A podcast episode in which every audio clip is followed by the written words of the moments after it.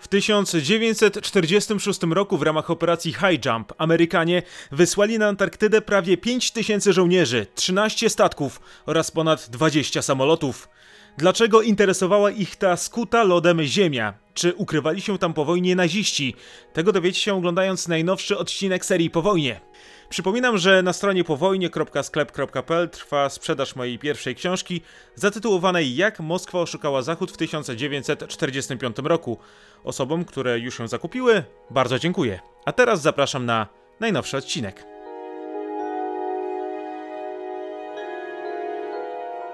Antarktyda podczas drugiej wojny światowej była na uboczu działań wojennych. Po jej zakończeniu pojawiło się jednak wiele spekulacji i domysłów świadczących o tym, że naziści mogli tam stworzyć podziemną bazę, w której ukryli się po tysiąc dziewięćset czterdziestym piątym roku.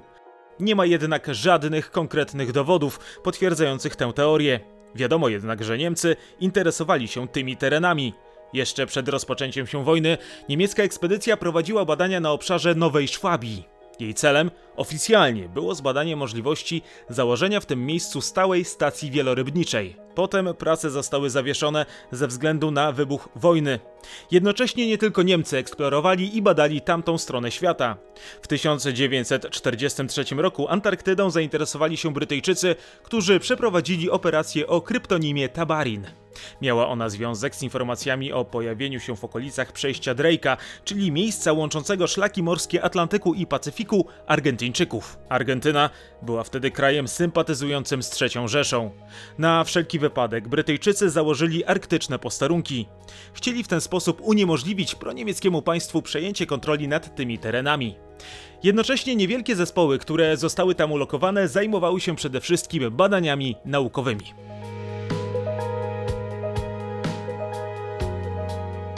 Mimo wszystko, po zakończeniu się wojny pojawiło się mnóstwo spekulacji o niemieckiej ściśle tajnej bazie na Antarktydzie. O tym, że trzecia Rzesza ostatecznie ją zbudowała, miały świadczyć między innymi słowa głównodowodzącego niemieckiej floty admirała Karla Dönitza z tysiąc dziewięćset czterdziestego trzeciego roku. Niemiec miał rzekomo powiedzieć, że niemiecka flota podwodna zbudowała dla Führera nieprzeniknioną twierdzę. Problem polega na tym, że nie wiadomo, czy takie słowa wojskowy na pewno wypowiedział.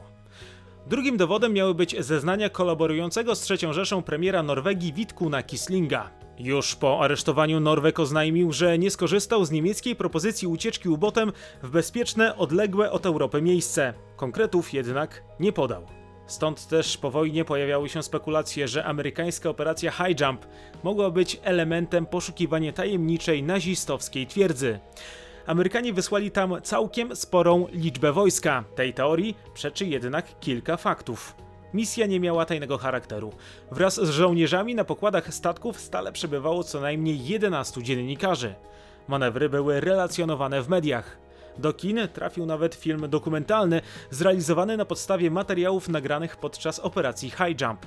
Film zatytułowany The Secret Land zdobył w tysiąc dziewięćset czterdziestym ósmym roku Oscara w kategorii Najlepszy film dokumentalny.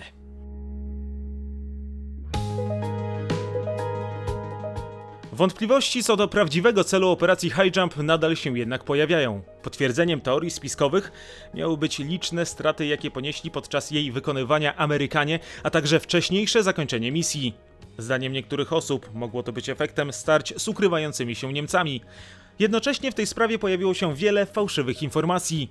Spiskowcy powołują się na słowa amerykańskich generałów, które nigdy nie zostały wypowiedziane. Mówiąc wprost, w sprawie niemieckiej bazy znajdującej się w strefie podbiegunowej nie ma żadnych jednoznacznych dowodów potwierdzających jej istnienie. Poza tym rodzi się pytanie, dlaczego po wojnie naziści chcieliby ukrywać się na Antarktydzie, skoro aby schronić się przed sprawiedliwością, wystarczyło wyjechać do Argentyny. Oczywiście niczego nie można wykluczać, ale w świecie internetowego chaosu pojawia się mnóstwo nieprawdziwych, fałszywych informacji, przez co dotarcie do faktów staje się jeszcze trudniejsze. Uszeregujmy jednak to, co na pewno wiadomo na temat operacji High Jump.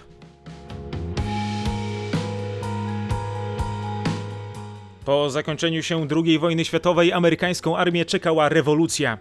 Utrzymanie tak wielu oddziałów i jednostek było po prostu nieopłacalne. Dotyczyło to również amerykańskiej marynarki wojennej, która w tym momencie była największą na świecie.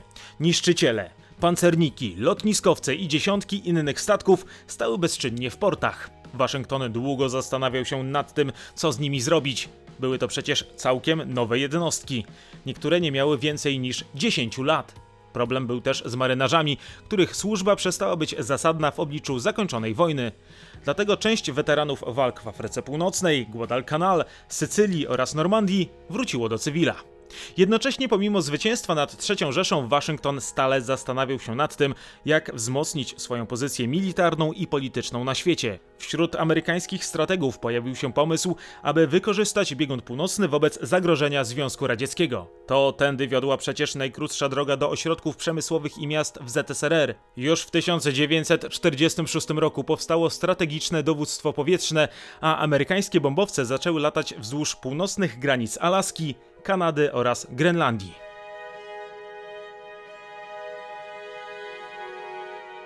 Koniec wojny zwiastował nadejście ery atomowej. To broń jądrowa miała świadczyć o sile i możliwościach światowych mocarstw. W tysiąc dziewięćset czterdziestym piątym roku dysponowały nią jedynie Stany Zjednoczone. Jednak w Białym Domu wszyscy doskonale zdawali sobie sprawę, że to kiedy Związek Radziecki zbuduje własną niszczycielską bombę, jest tylko kwestią czasu. Aby powstrzymać i wzmocnić się na wypadek rozbudowy arsenału atomowego przeciwnika, Stany Zjednoczone chciały zabezpieczyć złoża uranu i innych potrzebnych do budowy ładunku atomowego zasobów naturalnych.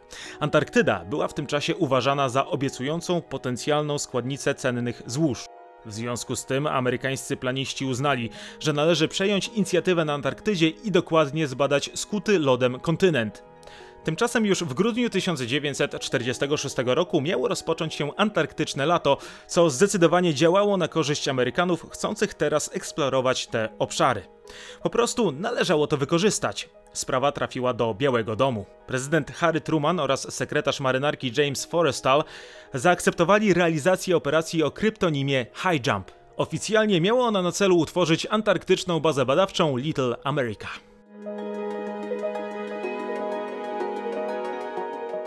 W poprzednich latach powstały trzy podobne bazy eksploracyjne znajdujące się na lodowym szelfie Rossa, czyli na południe od Zatoki Wielorybów.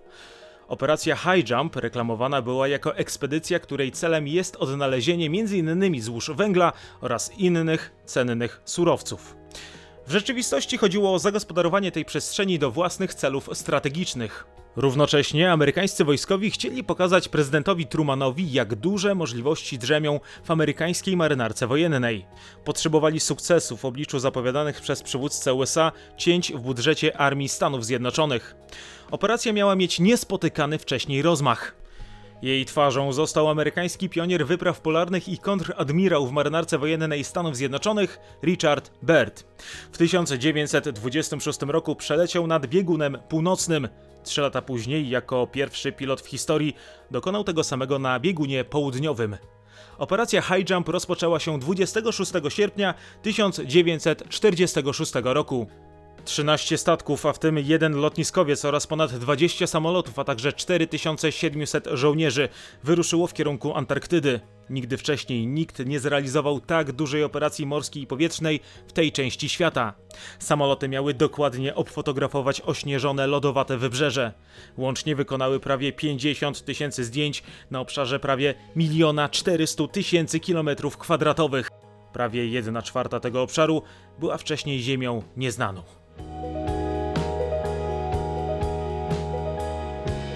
Amerykańscy żołnierze otrzymali polecenie przeprowadzenia szkoleń i testów w warunkach obniżonej temperatury. Poza tym mieli nie tylko założyć i utrzymać nową bazę na Antarktydzie, ale też zbadać możliwości zbudowania kolejnych. Jako że w przyszłości Amerykanie planowali szerzej wykorzystać Grenlandię, nazywaną niekiedy największym lotniskowcem świata, amerykańska armia podczas operacji High Jump opracowywała techniki zakładania i utrzymywania baz lotniczych na lodzie. Ówcześni specjaliści wojskowi uważali, że warunki klimatyczne panujące na Antarktydzie są podobne do tych, jakie panują w Grenlandii. Misja rozpoczęta w tysiąc dziewięćset czterdziestym szóstym roku miała poszerzyć wiedzę na temat panujących tam warunków hydrograficznych, geograficznych, geologicznych, a także elektromagnetycznych. Richard Byrd został dowódcą operacji nie tylko ze względów propagandowych. Posiadał ogromne doświadczenie, które armia chciała wykorzystać do swoich celów. Wstępne plany operacji zakładały utworzenie amerykańskiej bazy na szelfie lodowym Rossa w pobliżu bazy Little America trzy, gdzie miała miejsce jego ekspedycja w latach tysiąc dziewięćset trzydziesty dziewiąty do czterdziestego pierwszego. Niewiele było osób w amerykańskiej armii, które były dobrze przygotowane do tego, co czekało ich w tej części świata. Jeden z pilotów odpowiedzialny za robienie zdjęć z powietrza powiedział po latach, że tak naprawdę nie wiedział, co fotografuje i w jaki sposób ma to konkretnie robić. Lotnicy mieli zaledwie miesiąc, aby przygotować się do misji.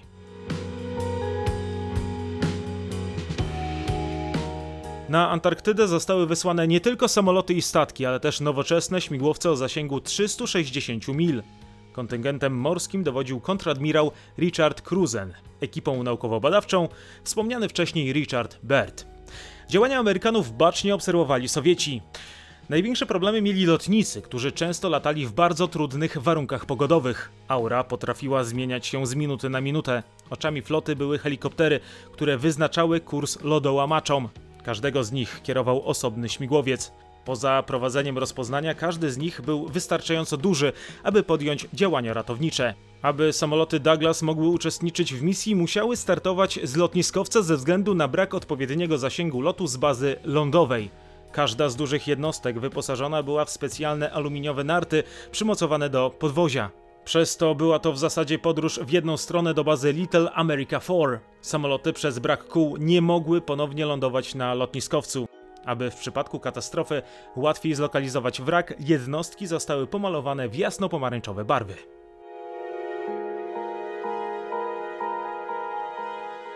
siedemnastego stycznia tysiąc dziewięćset czterdziestego siódmego roku statki tzw. Grupy Centralnej dotarły do szelfu lodowego Rossa. Na lądzie pojawiły się traktory, jeepy, buldożery, a także inne pojazdy. Wystartowały też samoloty. Następnie rozpoczęły się prace nad bazą Little America cztery. Temperatury były tak niskie, że przed startem podgrzewanie oleju i silnika helikopterów oraz samolotów trwało ponad godzinę. Jednostki powietrzne korzystały ze specjalnego paliwa. Dochodziło też do wypadków. Podczas jednego z lotów zwiadowczych w jednym z helikopterów zamarzły łopaty wirnika. Jednostka spadła do wody. Przed śmiercią w lodowatej wodzie pilota oraz pasażera uratował jeden ze statków. Do kolejnego wypadku doszło kilka dni później, dwudziestego drugiego stycznia. Śmigłowiec spadł do wody zepchnięty przez wiatr. Na szczęście i w tym przypadku udało się uratować pilota. Tymczasem amerykańska baza powstawała całkiem szybko i składała się z dużych namiotów ze sprzętem pogodowym. Obok niej powstały też trzy pełnowymiarowe pasy startowe. Niedaleko bazy stale stacjonował lotniskowiec. Samoloty, poza aparatami, które fotografowały powierzchnię Antarktydy, były wyposażone w instrumenty do poszukiwania cennych złóż i surowców. Podczas jednego z lotów odkryte zostały m.in. duże pokłady węgla.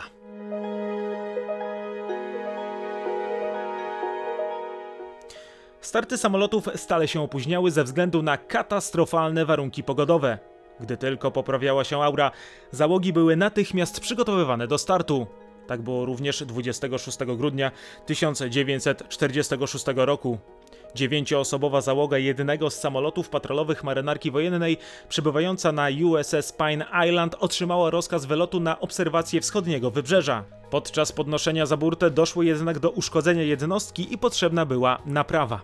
Znając dalszy ciąg tej historii, można się pokusić o stwierdzenie, że właśnie w taki sposób los informował załogę, że nie powinni lecieć. Tymczasem po trzech dniach samolot ponownie był gotowy do startu, a jej pogoda też pozwalała na spokojny wylot. Tym razem start odbył się bez niespodzianek. O godzinie druga czterdzieści cztery trzydziestego grudnia jednostka wzbiła się w powietrze. Niestety po trzech godzinach lotu pogoda zaczęła się pogarszać. Pojawiła się mgła oraz gęsty śnieg. W tej sytuacji piloci LeBlanc oraz Kearns podjęli decyzję o wzniesieniu się na wysokość ponad tysiąca stóp. Ale obfite opady śniegu utrudniały jakiekolwiek manewry. W tym momencie drugi pilot, Kearns, zauważył ląd i skierował samolot w kierunku skalistego wybrzeża. Niestety podczas przelotu jednostka uderzyła w lodowy wybój, który rozerwał zbiornik paliwa. Doszło do eksplozji. Samolot zamienił się w kulę ognia. Rozpadł się kadłub, a większość załogi poleciała w kierunku kokpitu. Dwie osoby wpadły na śmigła. Zginęły na miejscu. Pomimo bardzo trudnej sytuacji jednostce udało się mimo wszystko usiąść na lodowej, śnieżnej powierzchni. Jeden z załogantów, Fred Williams, zmarł kilka godzin po katastrofie. Przy życiu pozostało więc sześć osób. Tymczasem pogoda stawała się coraz gorsza. Chroniąc się przed gęstym śniegiem oraz zimnem, Amerykanie skryli się we wraku w nadziei, że ktoś w końcu ich uratuje. Jedynym źródłem ciepła było stale płonące paliwo. Na ratunek w takiej sytuacji nie było jednak szans. Aura nie pozwalała na wysłanie grupy poszukiwawczej. Rozbitkowie musieli radzić sobie sami. We wraku znaleźli śpiwory, które okazały się niezwykle przydatne podczas szalejącej zamieci. Przez trzynaście dni warunki pogodowe uniemożliwiały rozpoczęcie jakiejkolwiek akcji poszukiwawczej. Dopiero jedenastego stycznia jeden z amerykańskich samolotów zauważył spalony wrak oraz ludzi machających w jego kierunku. Choć jednostka nawiązała kontakt, nie mogła wylądować w tym miejscu ze względu na nieodpowiednie ukształtowanie terenu. Szóstce ocalałych ratownicy zrzucili wiadomość, że aby mogli zostać uratowani, muszą jeszcze przejść dziesięć mil na północ. Zdając sobie sprawę, że będzie to niezwykle trudne, szczególnie w ich stanie, samolot zrzucił im żywność oraz lekarstwa. Jednak Amerykanom pomimo wielu ran udało się dotrzeć na miejsce. Wszyscy zostali stamtąd przetransportowani na jednostkę U S S Pine Island. W katastrofie zginęli radiooperator Wendell Henderson, inżynier pokładowy Frederick Williams oraz nawigator Maxwell Lopez. Pilot LeBlanc na skutek odmrożenia stracił obie nogi.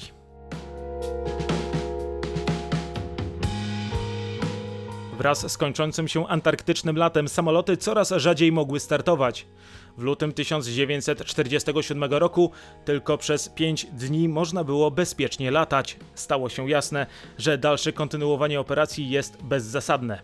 Amerykanie pozostawili na miejscu sprzęt, który miał być wykorzystany podczas kolejnych misji w tym miejscu. Ostatecznie do nich nie doszło, a w tysiąc dziewięćset pięćdziesiątym ósmym roku szelf lodowy, na którym znajdowała się baza Little America cztery, oderwał się, a następnie podryfował na otwarte wody. Czy Amerykanie powrócili w późniejszych latach na Antarktydę? Tego dowiecie się oglądając kolejne odcinki serii Po wojnie. Ja tymczasem dziękuję za uwagę, zachęcam do subskrybowania kanału i zakupu mojej książki na stronie powojnie kropka sklep kropka pl. Do usłyszenia.